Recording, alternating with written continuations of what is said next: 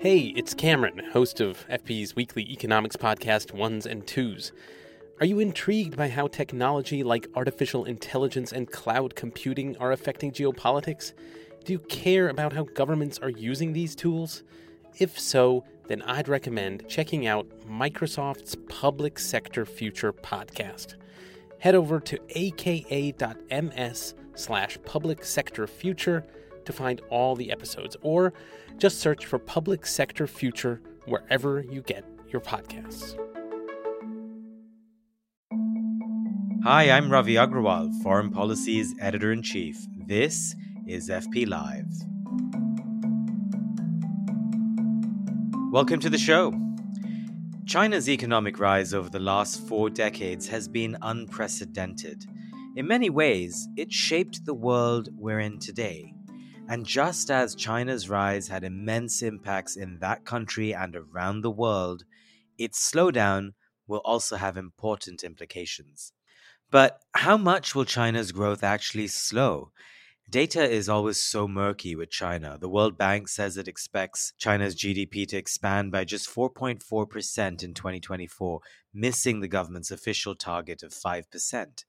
And behind all of that lies a spate of troubling economic indicators.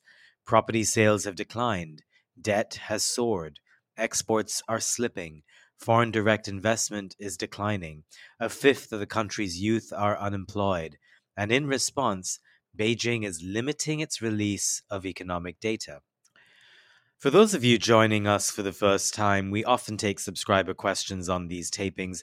If you're not a subscriber, but you've been waiting for the right moment, we have a big 50% discount going. Go to foreignpolicy.com, use the code FPLIVE when you check out.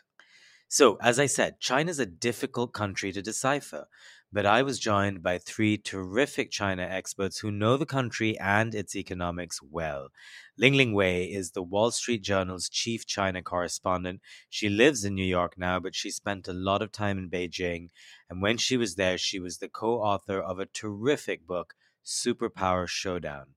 Adam Posen is the president of the Peterson Institute and a past guest on this show. He's made waves recently with a big essay on how China is suffering from what he calls economic long COVID. And James Palmer, of course, is the author of FP's weekly China Brief newsletter, which I urge you to sign up for. Let's dive in. So, Adam, uh, I'm going to start with you. Um, you memorably used the phrase economic long COVID to describe what's going on with China's economy right now. Explain what you mean by that. Thank you for having me back on Foreign Policy Live, Ravi, especially with these two other great guests. Uh, the key thing in making economic analysis, I believe, is trying to say conditional on what is is something just a random variation, is something a change in a trend, a particular incident, and so there's been since my article came out a lot of focus on bad data from China, and as you pointed out. There's some very scary long-term data on demographics, on youth unemployment, things Ling Ling and James have written about. I coined the term economic long COVID because I do think we're at a turning point. And the turning point is not just the ongoing slowdown of Chinese growth as they've built the economy and fewer people are moving from the informal agriculture to the urban sector. Economic long COVID, in my view, is what happened after COVID. And it's a persistent drag on consumer and small business behavior. So, in the sense, not to be too morbid, but that you're sluggish and your immune system is weird after, for some people after they've had COVID. Now, why do I make this analogy? First, what puts me onto it is the fact that most other economies, including Asian economies, including the other large economies and high income economies, had a real boom when they reopened after COVID. Most forecasters expected such a boom in China. We didn't get that. We got a brief uptick. And then when I started looking into it more, we saw a huge shift of Chinese households, Chinese small business cutting way back on their purchases of durable goods, on their investment, and putting more and more of their savings into savings accounts, liquid assets, rather than just investing abroad. Now, some of that, of course, is they have a real estate problem. But to me, what happened was since roughly 2015, President Xi and the Chinese Communist Party leadership have been more and more intrusive into the Chinese economy. They've been more interventionist in various arbitrary ways. Everyone was aware of the famous interactions with Alibaba, with various tech companies, various moguls. For the average Chinese person or household, this wasn't in their face because if you were, unfortunately, a Muslim Uyghur, if you were a democracy protester, yes, the state got in your way. But for an average Han Chinese person going about their business, there was what I called no politics, no problems since Deng Xiaoping. They would just let you get on with your commercial business as long as you didn't do anything political. And suddenly, with zero COVID, it's in everyone's face just how arbitrary and powerful the Communist Party could be. Everyone knew that but suddenly people on one side of the street were in complete lockdown and the other people were not. And this would be made in very arbitrary seeming ways by the party powers. And so this to me has induced i would call it an immune response essentially of the private sector to government stimulus programs to government announcements because they're never sure how they're going to be implemented when they'll be reversed. Because remember even when they reopened after covid as ling ling and james have written about they initially said, oh, we're going to do this slowly. And then suddenly on a dime, they reopened completely in late November, December. So there's been this series of shocks. And so this going forward, I think, in addition to whatever long-term things are dragging down the Chinese economy and growth rate, and whatever short-term problems they have in the real estate sector, I think for the next several years, there's going to be this bias or distortion that the consumers, the small business, essentially the normal people, are going to be more fearful than they've been.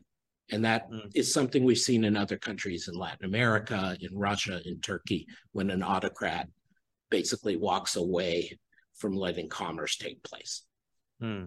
Um, Ling Ling, let me bring you in now. I mean, you you live in New York these days, but you've lived in China for many years. You've covered its economic rise. You've covered the slowdown of the last few years some of what Adam's describing is uh, a stifling of, you know, the animal spirits in the economy of consumer sentiment. Is that what you see as well in your reporting? I agree with uh, what Adam just described, and uh, you know, I do feel like you know we are at a turning point for China's economy. You know, China's economy for most of the past four decades has consistently defied economic cycles, right? You know, when some slowdown uh, occurred, the government immediately responded and then, you know, dragged the growth out of the funk. So, but now we are in a, a period of time when, you know, the economic slowdown is going to be many years to come. Uh, now the debate is over whether or not it's a protracted slowdown, you know, uh, lower growth rates, or a more uh, worrisome you know, collapse of the economy, you know, because of the risks we are seeing in the financial sector and property sector. Adam talked about the uh, uh, hit to private sector as a result of uh, government's interventionist policy, and I completely agree with that.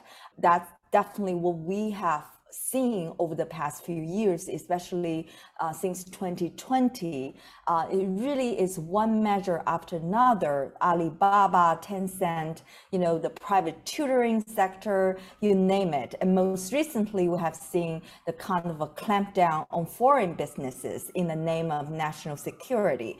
Uh, so all that is, it, you know, is pretty um, obvious and, and, and you know it's very uh, disconcerting. Uh, I would just add uh, that you know obviously um, you know um, uh, a lot of other issues are kind of long time, many years in the making, uh, especially problems in the property sector, problems uh, triggered by the kind of over reliance on investment you know, that problem really predated Xi Jinping. Uh, but uh, I do agree that uh, President Xi Jinping probably has played an outside role in creating the situation we are in today, precisely uh, for the issues Adam raised, you know, the hit to pri- uh, private sector.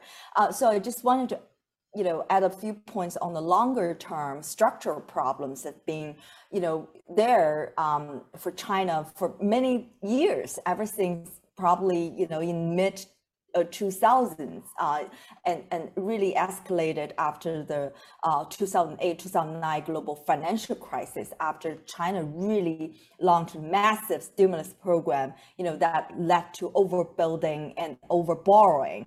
Um, you know uh, so those problems were already there by the time Xi Jinping came to power in late 2012. And he came to power with a lot of promises, right? And, um, you know, people thought, you know, a lot of people in China wanted a strong leader at the helm, a stronger leader than Hu Jintao. And the hope was not for uh, to see the kind of uh, control we're seeing today, but the hope back then was finally someone who's strong enough, who's decisive enough, who could push through a lot of uh, changes the economy badly needed, like you know remake the economic model to make it more consumption driven, just like the United States economy, and less driven by investment, less driven by debt. So that's the kind of hope a lot of people in policy making circles had, a lot of private business people had. But over the years, we really didn't see that happening. In you know, in, as a matter of fact, as Adam pointed out, kind of backpedaled on a lot of reform uh, promises. Mm. Private sector got squeezed even further. In terms of property, right now people gave uh, Xi Jinping a lot of credit for finally being willing to take on the sector, but we should lose sight of the fact that the bubble got so big uh, because of the policy he put in place in 2015, 2016 that significantly triggered uh, inflated the bubble even more. So in China's policymaking circles, you know, the property sector was nicknamed honeypot because you can always lean on that sector to boost growth. So and now we're seeing they're finally trying to deflate the bubble. We saw the government trying to cut off liquidity for some over-levered developers, but there's no follow through. How to mm. help them restructure that? How to help you know developers uh, finish unfinished projects? How to help homeowners? Those things we haven't really seen much government action on. So I completely agree with uh, Adam on the points he made about the government's interventionist mm. policy that dealt blow to the private sector. And at the same time, we just add that a lot of long-term structural problems like debt, right. like property, are have always been there, and the government hasn't done really done much to help solve those problems as well. Right. James, let me bring you in. I think one through line I'm hearing uh, between what both Adam and Ling Ling have been describing is that uh, when you have an authoritarian leader, uh, there is always a risk of that leader overreaching and perhaps you know not being able to listen to uh, advisors who may have alternate viewpoints or viewpoints grounded in real economic data. But I want to ask you, how likely is it then that Xi could reverse course uh, or find an alternate path? One thing that surprised me with uh, the COVID lockdowns, for example, is just as draconian as it was, suddenly he sort of reversed course when I think Beijing got a sense that there was public resentment and anger. So authoritarians can reverse course when they need to. What's your sense of how much they're engaging with these criticisms, with the data we're all describing, and how how could they try a different path? So I'd say with zero COVID, the reversal came about essentially because they realized that the current policy was literally impossible, that the numbers were spreading too fast, um, that COVID had broken containment slash um, the public resentment had reached a, a peak. And so I think they're capable of changing direction when it's become imp- literally impossible to sustain the previous uh, policy, as in this case. And that might happen with the economy. Like it, it might be that things get so bad that there's no choice but to change course. The worry I have is not so much that Xi isn't listening to people himself, but that he's created an atmosphere where nobody will speak up in the first place and where the space for discussion around economic policy and especially around the ideological aspect of economic policy has been so constrained. And for a long time, it was relatively open. Um, it was very vigorously discussed in the 2000s, even in the in the mid 2010s, partially because most of the Communist Party doesn't understand economics. And so most of the censors didn't participate in this space or restrict the space because they didn't know what any of these people were talking about. Um, since sort of the late 2010s or so, though, we've seen that space really constrict and the ability to discuss these problems openly has become much narrower. That's a big problem. Um, it's a big problem in terms of the ideas coming up. It's a big problem in terms of um, the willingness to tackle hard problems. I think a little bit more space has opened up as a result of the crisis this year, but whether anybody's going to be brave enough to actually say we got it wrong before, or whether you're going to have these kind of framings, which is always, of course, Chairman Xi Jinping's policy was completely correct up until 2023, and now his new policy, which should be this, will also be correct. I think there's also genuine political risk to Xi. I think that his the sense among the Chinese sort of elite, especially the the upper middle class, who are really the bedrock of party support in the cities, that he's failed has become more and more acute. Now, is there anything that anybody can do about that under a very tightly controlled party and surveillance state? Probably not.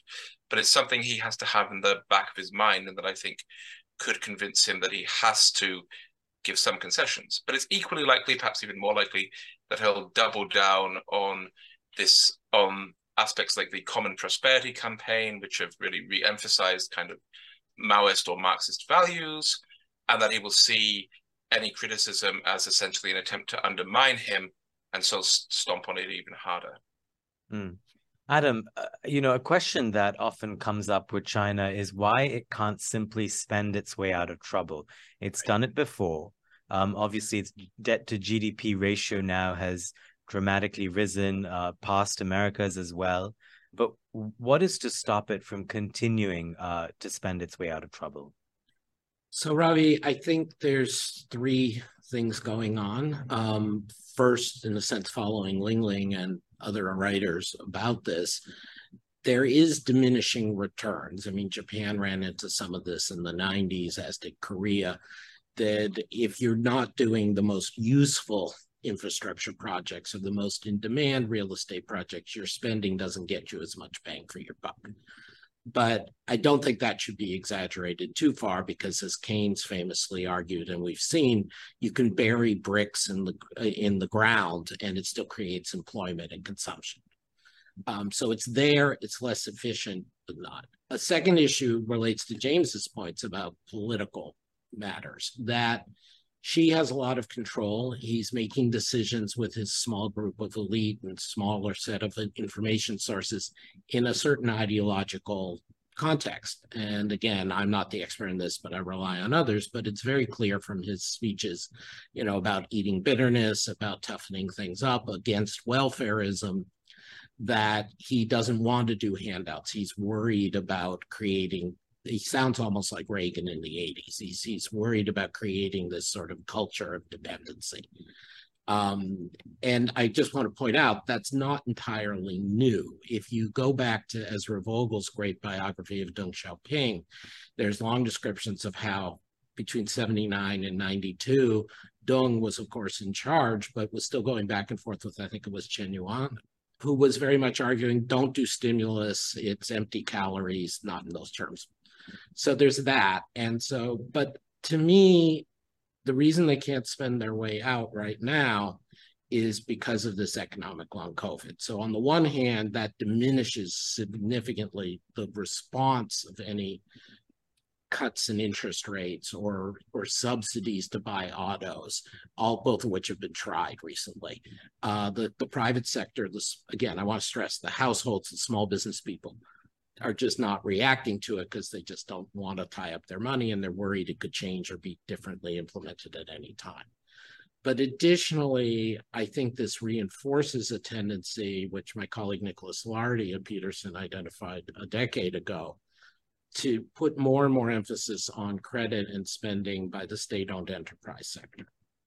And Xi, I think, I'm just in, interpreting from the outside, sees lack of response to stimulus for the small, normal private sector is worried ideologically about reinforcing bad habits. And so he starts putting more money into the state-owned enterprise sector, into reinforced by the national security concerns that obviously foreign policy writes about a lot, you know, to be self-sufficient, to be not dependent on the US. To, but anyway, you put all that together and you get a cycle where Xi is spending more money to less and less effect and reinforcing the concerns of the private sector.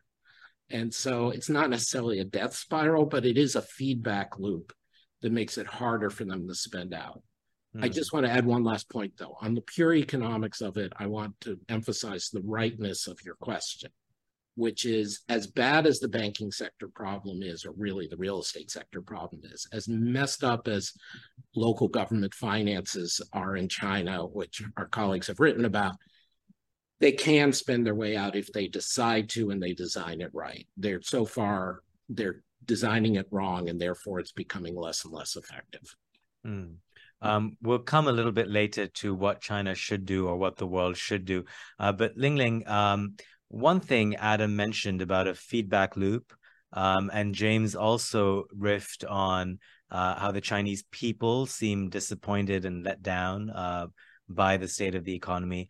I want to interrogate that just a little bit more because I'm curious whether the Chinese people have uh, a broader sort of sense of perspective as well. I mean, after all, A, you know, four or five percent growth is still faster than much of the rest of the world, certainly the West. But also, when you look at the last four decades, there must be a sense of societal memory of how the growth model that you've written about in your book that worked so well. Are people ready to abandon that? Are people ready to be angry with uh, the government that has brought them thus far? So, when we assume that there is a feedback loop, I mean, are the people really unhappy? Is that a sense that could sustain itself? If there's a one word to describe the mood in China these days among ordinary people, private business owners, or you know others, the word would be downbeat. Um, you know, we all remember when you know James was in China and we're in, based in China, covering the Chinese society and economy, the kind of animal spirit right? The kind of entrepreneur uh, drive that was uh, very impressive and unforgettable. So uh, these days, the biggest problem faced by China's economy really is the lack of confidence. Um, you know, the confidence is really at the lowest level since the uh, late 1970s uh, uh, when Deng Xiaoping launched the Reform and Opening Initiative. And why is that? It's because, you know, for most of the past four decades, the overarching political agenda had been developing the economy. And the Chinese people knew that, you know, a better life for themselves, for their children would be totally possible as long as they worked hard. There are uh, plenty of opportunities. So that really unleashed this kind of animal spirit entrepreneur drive that powered Chinese innovation and private investment in China. So yes, the model, the investment driven model really worked for a long time for China because China was poor. They needed a lot of infrastructure. They needed a lot of factories. And then gradually the government also kind of, uh, you know, made way, uh, made room for private businesses, private, you know, individuals to let them flourish. So both uh, factors combined together that's the result of 40 years of boom we had witnessed, the most successful economic story, miracle in the whole world. But now, you know, as James and uh, Adam pointed out, there has been a clear shift under Xi Jinping in terms of the top line agenda. It's no longer development, you know, trumped everything else, but security. So instead of trying to have a good relationship with the West, which really was the core of reform and opening of years past. Now, China is more focused on confronting the US and its allies and building up a geopolitically resilient economy against perceived Western threats. So, that kind of changing focus has contributed to this collapse in foreign direct investment, more restricted access to Western markets for made in China products, And all that has really dampened confidence in the economy. You know, that's partly why, you know, people are not expanding investments too much. They're not consuming uh, too much. So this kind of uh, um, you know lack of confidence in China's economy, it's really you know in based on our reporting one of the biggest problems faced by uh, China today. Ravi, could I just add one Please jump in. what Ling Ling said? Sorry, James. Um, I mean, and I read her and her colleagues' reporting, so this is the picture I have. But there, there is a key point that I've tried to make in my article and elsewhere, which I think also needs to come out, which is when an autocrat decides to back off non-intervention, or putting it more positively, decides to be more aggressive in intervening in the economy, it's not just the confidence goes away in in the sense of bad performance necessarily, but that it's almost impossible for the autocrat to say in a credible way, I'm not going to do this again. I'm not going to do it. And this relates to what James was saying about the the issues of reputation and performance for Xi. He he can say, I didn't make a mistake before, I didn't make a mistake now. But the key thing is, even if he says we're we're going back to letting in foreign direct investment or we're going back to letting private business do things, it's not credible. He's crossed the line. And that to me is the key part, along with the things Ling Ling said of the Chinese economic miracle, was that from 79 under Deng, basically, and through Xi's predecessors up till he takes office in 2013, a little after, they were credible. They held themselves back in the economic sphere. They were, you know, barbaric and autocratic in all kinds of other spheres, but in economics, they held themselves back. And now that Xi's crossed that line, I don't think people can believe him that he will hold himself back. And you are listening to Foreign Policy Live. Remember, you can watch these conversations live and on video on our website, foreignpolicy.com. Subscribers get to send us questions in advance, which we often use, in addition to a range of other benefits, including our magazine. Sign up. Use the code FPLive for a discount.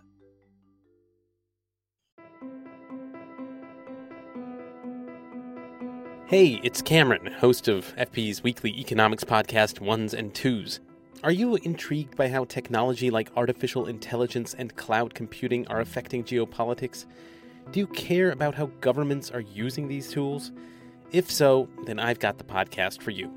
Microsoft's Public Sector Future podcast features great guests like Sami Khoury, head of the Canadian Government Centre for Cybersecurity, and Gulsana Mamadieva of the Ministry of Digital Transformation of Ukraine. Each episode explores the lessons of digital transformation from leaders all around the world. Head over to aka.ms slash public sector future to find all the episodes, or just search for Public Sector Future wherever you get your podcasts. James, I'm curious how much youth unemployment uh, plays a part in public sentiment. And then linked to all of that, I mean, we have been talking about a decline in foreign investment, but uh, some of that, of course, is it's both ways. I mean, the there's de-risking uh, as a sentiment on the part of the West. Um, China is focused on security as well.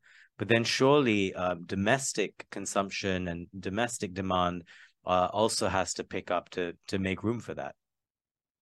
So on youth unemployment, there's a a very huge and obvious kind of morale crisis among Chinese under 30s, uh, maybe even I would say under 40s. And it's not just the generation that is coming into a dire job market now, uh, so that you have you know youth unemployment of at least 21%, probably higher it's also the generation that feels that they did everything right, that they strove, that they went through the Gaokao, the, the national examination system, that they put in all this effort, that they did the insane hours and long work culture, and that they're not getting rewarded for it. When we talk about like, do people think of the past? Do they compare it to the past? The truth is, they mostly don't. Most people, people, firstly, this generation grew up with a developed China, or at least developed China in the in the big cities where they're, they're mostly from. Secondly, people just adjust to the norms of the day. They you you base your expectations mostly on the last few years, not on not on your childhood. I mean, I think of when I first used the internet in like 1993 or so, and was like, oh my god, this is a miracle. And now, if my Wi-Fi fails for two seconds, I'm uh, furious at the world and everything in it. Um, and it's the same. It's the same in China. That you're after years and years of growth, you're used to growth and the expectations of growth, and you've also made a bunch of economic decisions based on the assumption that you're going to keep growing at 8%, that you're that things are going to be as good, that things are going to stay good. Uh, people have made personal financial decisions as well as business decisions based on that. Mm. So, yeah, with young people, there's an overwhelming sense of almost despair. Like there's, and part of that is also that the government has kept sticking its nose into everything to a degree that's sharply different from even the China of 10 years ago. And this isn't just that the government has like shut down your business if you're if you were doing like private tuition or made you go through a bunch of self-examinations in the tech sector. It's that like the Communist Party, which you joined because you kind of had to and you thought it was a way of getting a- ahead, is now making you do like three meetings a week instead of one meeting a month. Um, your favorite streaming shows have been taken off because Two and a Half Men has been deemed ideologically irresponsible. Your WeChat groups have been shut down. The sense of the government sticking its nose into everything has um, became prominent even before COVID. And as Adam said, with the arbitrariness of COVID itself, that really upped the awareness that the, the, the government could be in your business at any moment. And for a long time, people kind of thought, well, as long as I don't cross the line, and things will be fine. Now, in reality, the lines were shifting all the time, and people walked across those lines without realizing it. But now they realize that the lines are just going, and there's no way you can be be safe. No, nothing that will protect you from kind of the the eye of Mordor. That's a great analogy there, Adam. Uh, just to broaden this out a bit, so China's economy is slowing. Uh, the prognosis does not look great. I'm curious, and many of our subscribers have written in with a version of this question. What are the downsides for the world if China continues to slow down?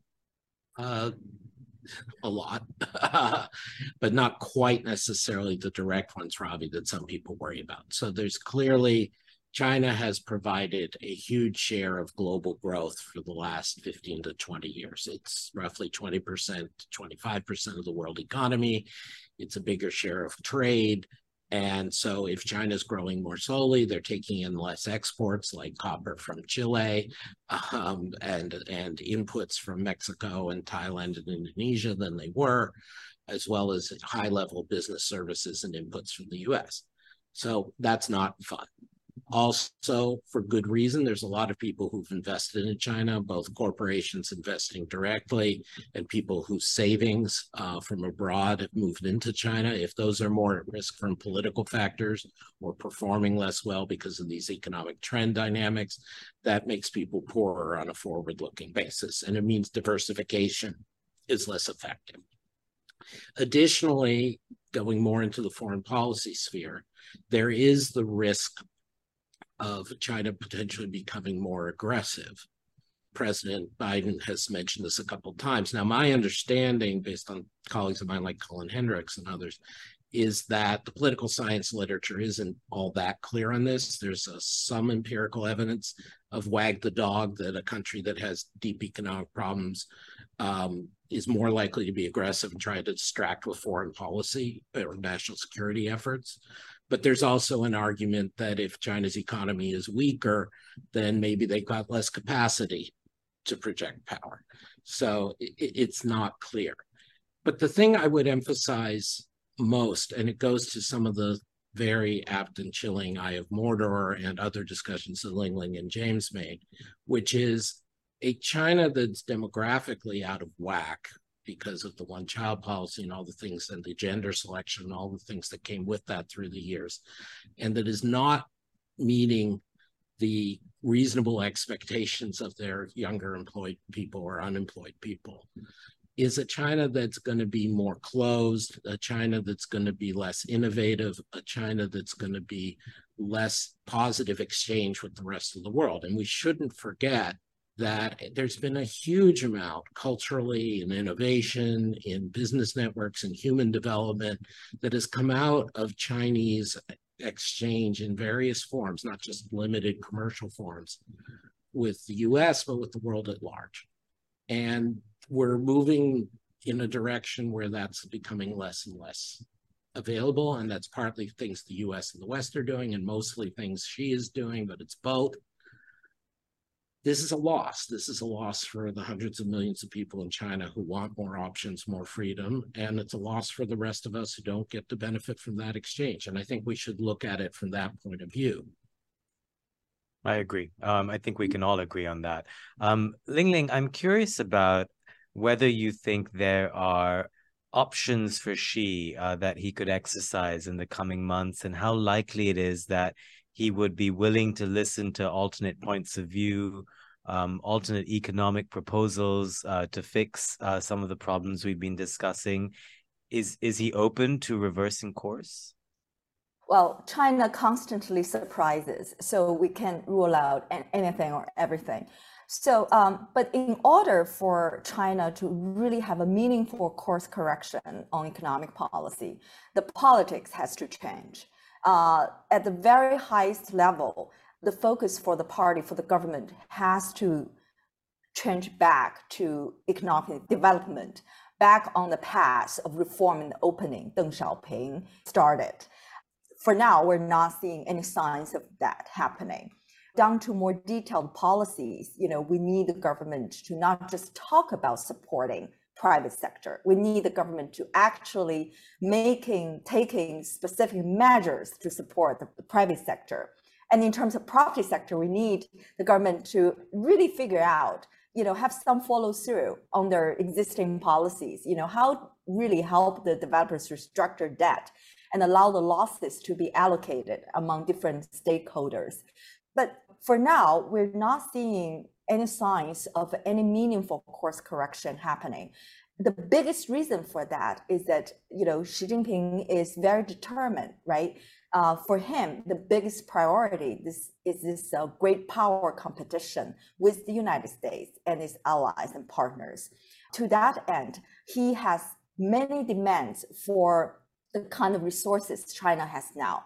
A lot of people have debated over how much fiscal space China has uh, for stimulating the economy? You know, the answer really is not that much. You know, if you consider uh, Xi Jinping's other demands, other priorities, for example, defense spending, spending needed for surveillance, spending needed for Belt and Road and other related objectives. All those things, in order to implement all these priorities, there really not much left for stimulating the economy a, another obvious policy tool China can use, but China hasn't, is you know handing out cash to households, uh, like what the United States did during COVID. During COVID, one of the most um, well-known economists, uh, Liu Yuanchun, you know, in a very lengthy report, he really suggested the government should hand out a thousand renminbi uh, per household.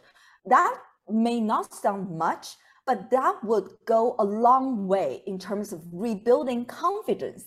That would make people feel like, wow, the government still cares about the economy, still cares about, you know, development.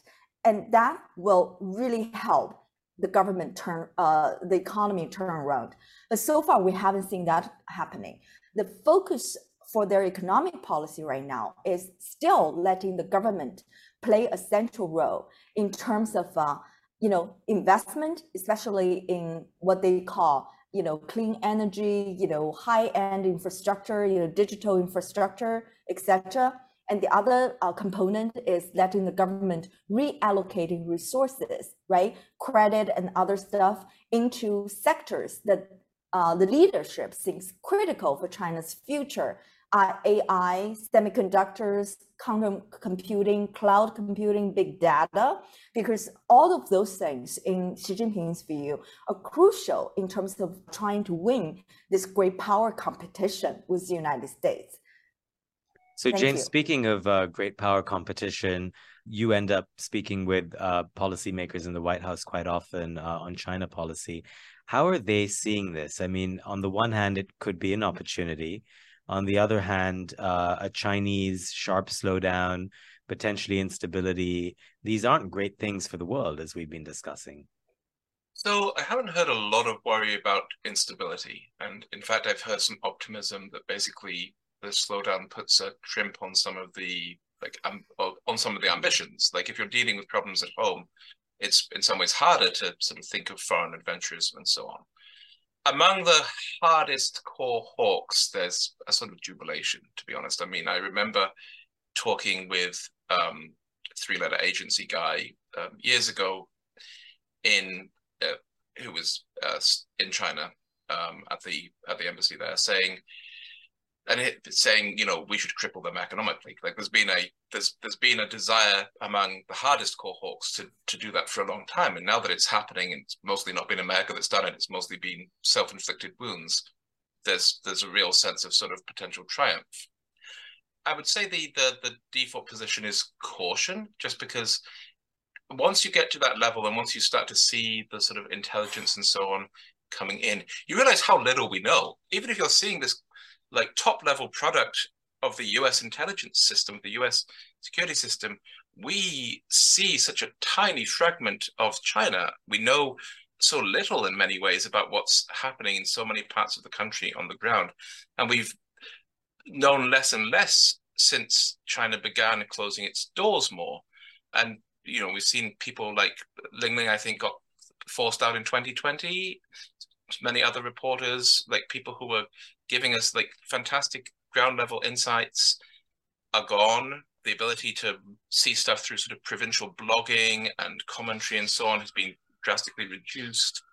Uh, the economic data is getting worse and worse. And so there's a real kind of do we actually know what's happening question like how much do we know what's happening but the thing is that question applies to chinese as well like it's not like there's a hidden sec- second set of books that contain all the real numbers in china there's everybody has their own different sets of numbers and estimates that they get through different means that they think approximate the real figures, but they're all kind of going through a lot of guesswork about what what the hmm. numbers actually are. It's a telling state of affairs when two of the people I read frequently, James and Lingling, are telling us that uh, it's hard to know what's going on on the ground. Um, but Adam, I'm going to put the last question to you in your writing, um, you've also made the point that Washington can take advantage of a Chinese slowdown in certain respects. Uh, explain that. Yeah, and I want to stress that take advantage in a very positive way, not in the triumphalism of some of the hawks that James rightly was referring to. I think what happens in these kinds of autocratic situations when the leader violates what I call the no politics, no problem compact is people start looking for the exits.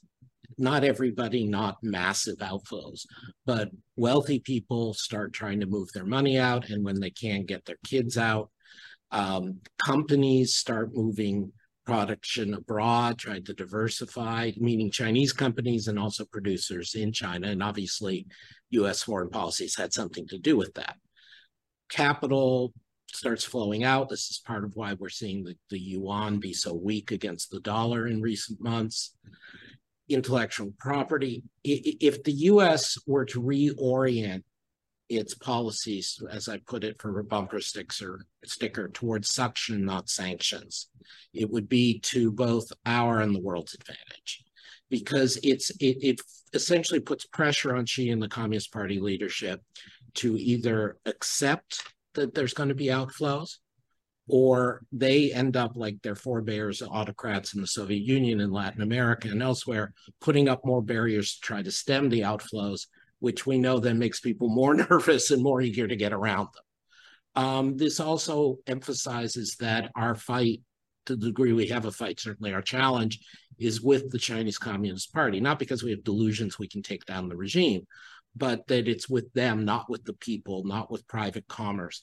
And then it's also better with allies because we're not trying to police them and how to behave vis-a-vis China. We're trying to induce Chinese private sector to do its own adjustment. And the final point I would make as an economist is this is much better for the US economy and for the world economy than putting on the barriers and the tariffs. So mm-hmm. I would encourage, and I've tried with less access than James, to reach people in the Biden administration to rethink. This is the kind of strategy we used against the fascist regimes in the 30s. This is the kind of strategy we used against the Soviet regime. And to go with the important points you were just talking about, about perceptions, you should remember that we totally misperceived the economic strengths of the Soviet regime until very late in the 80s. We totally overestimated Japan in the 90s. You know, it's not that China's falling apart. None of us are saying it's collapsing, not, but there is much more weakness there than in the economic sphere that people realize. And so we should think about it in a different way. I have to say, suction, not sanctions, is a great bumper sticker, um, but it will be a struggle to sell that on Capitol Hill. Um, Adam Posen, Lingling Wei, James Palmer, thank you, the three of you, for excellent insight and analysis. And that was Adam Posen, Lingling Wei, and James Palmer. Remember, you can take a look at who we have coming up next on our website, foreignpolicy.com slash live. Next week, we're going to look at how to reboot the US China relationship in light of the economic news we've just been discussing. And that is with Congressman Andy Kim, a member of the Select China Committee in Congress.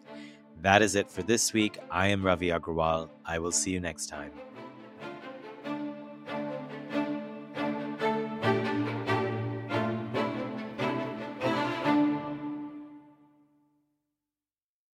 Hi, I'm Annelise Riles, professor of law at Northwestern University.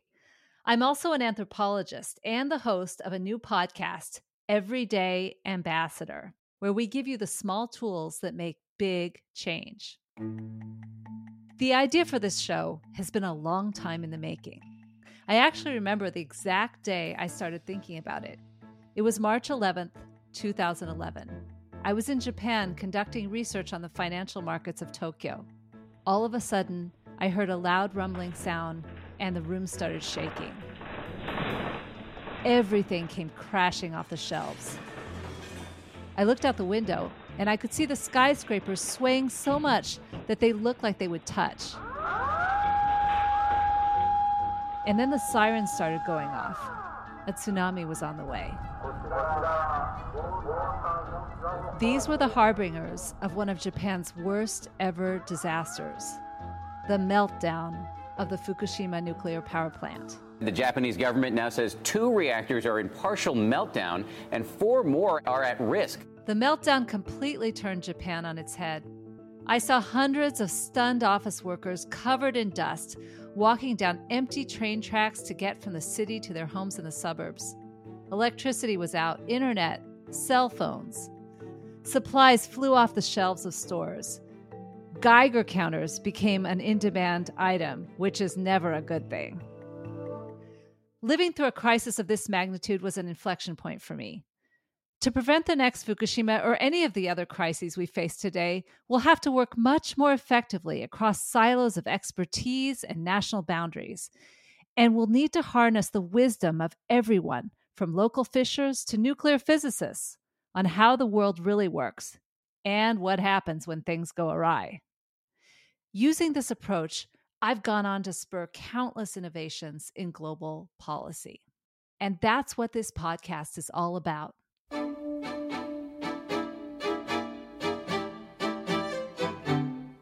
Everyday Ambassador peels back the curtains of high stakes leadership and gives everyone backstage access to the most powerful methods of diplomacy. In each episode, we'll break things down into deceptively simple moves that everyone can make to help build a more peaceful and sustainable world.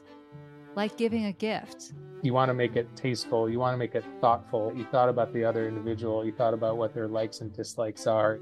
Or creating a fiction taking on a fictional scenario and a role outside of the one that you occupy in your day to day life allows you to think through what you would like to have done differently. Or just taking the time to have fun. Trying to see this as more so building long term relationships that are going to be helpful uh, down the line when negotiations are a bit harder, as all negotiations are. Each week, you'll hear surprising stories which reveal the moves you can make to change the status quo, to find ways to connect and move things forward. So join me and become an everyday ambassador, coming to you this spring on Apple, Spotify, or wherever you like to listen.